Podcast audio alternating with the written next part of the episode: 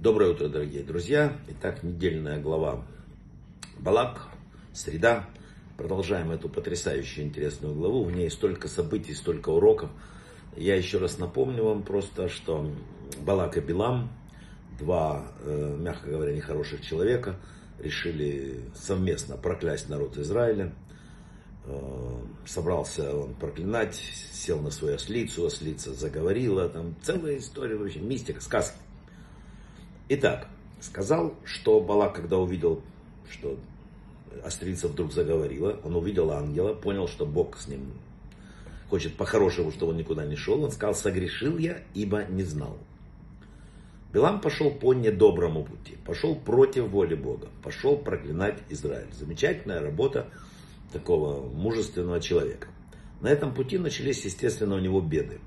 Повторяю, ослица свернула, пришла по полю, прижала ногу к забору. В конце концов, просто легла перед ним. Белам ее начал бить, но положение стало еще хуже. И вдруг его глаза открываются, он видит ангела, стоящего с обнаженным мечом. Тогда он понял свое поведение ослицы и свое, и сказал, согрешил я, ибо не знал, что ты стоишь передо мной. Казалось бы, ну все нормально, человек сделать хотел глупость, увидел, что что-то не так, и вот. А если не знал, написано, например, Почему бы он сказал, согрешил? Я не знаю, чем же, в чем мой грех. Объясняет святой Ашла, такой был праведник очень. Он согрешил тем, что не знал. Я не знал ни оправдания. Вот это вот потрясающий урок, который нам надо э, извлечь. Очень многие думают, ну я там это не видел, это я не учился, я меня не учили. Не работает. Придет человек через 120 лет в высший мир, и станет ему ясно, что много законов, много ошибок у него было из-за незнания. Он будет оправдываться. Я не знал. И скажут, написано в Кабале, скажут ему, это не ответ. Почему ты не знал? Почему ты не пытался проникнуть в истину? Почему ты не слушал уроки? Почему?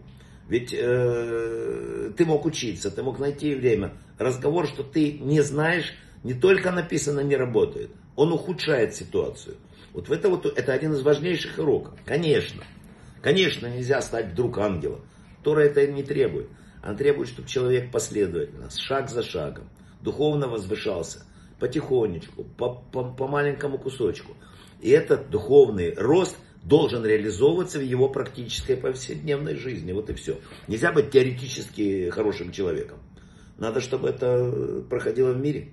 Очень немного хозяин мира дал нам на земле. Написано в псалмах Давида, Жизнь человека 70 лет, если он сильный 80 лет, ну бывает больше.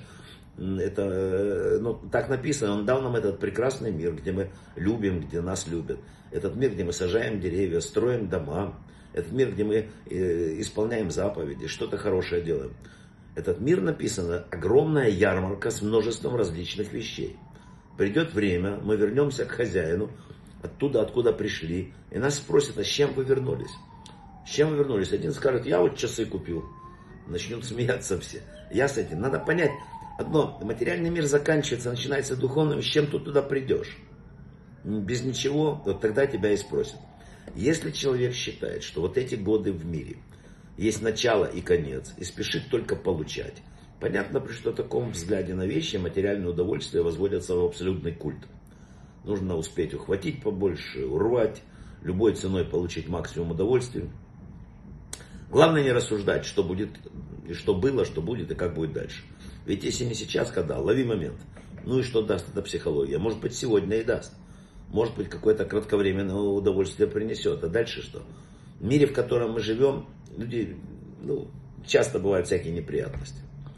Что нам делать? Как защищаться от них в этом жестком мире? И вот Тора предлагает нам формулу из трех составляющих. Первое. Работайте все время. Постоянно, во-первых, будьте просто заняты. Необходимо что-то делать. Иногда можно себе давать расслабиться, но главное безделье вредит, и главное работа, и в том числе, в первую очередь, какие-то урывай время для духовных вещей. Второе. Все, что вы делаете, делайте для Творца и с Творцом. Нужно стремиться как-то, вот любую вещь, идешь в магазин, говорят, ну, Творец, помоги мне, пожалуйста, папа, выбрать правильные продукты. Или попроси мне, помоги мне не купить то, что мне не нужно. Да, это так именно должны жить люди. Вот надо, как, ну, надо понимать, что ты э, должен обращаться по любому вопросу к нему с молитвой. А третье, радуйтесь тому, что вы делаете. Чувствуйте себя счастливым и улыбайтесь. Откуда мы выучили эту формулу? Написано в Торе. И падут на тебя все эти проклятия от того, что ты не служил Творцу в радости. То есть, нам нужно сделать три вещи. Служить Творцу. Давайте еще раз. Не служил Творцу в радости. То есть нужно сделать. Первое, служить. Второе, Творцу. Третье, в радости. Все. Больше ничего не надо. Брахава от всего самого лучшего.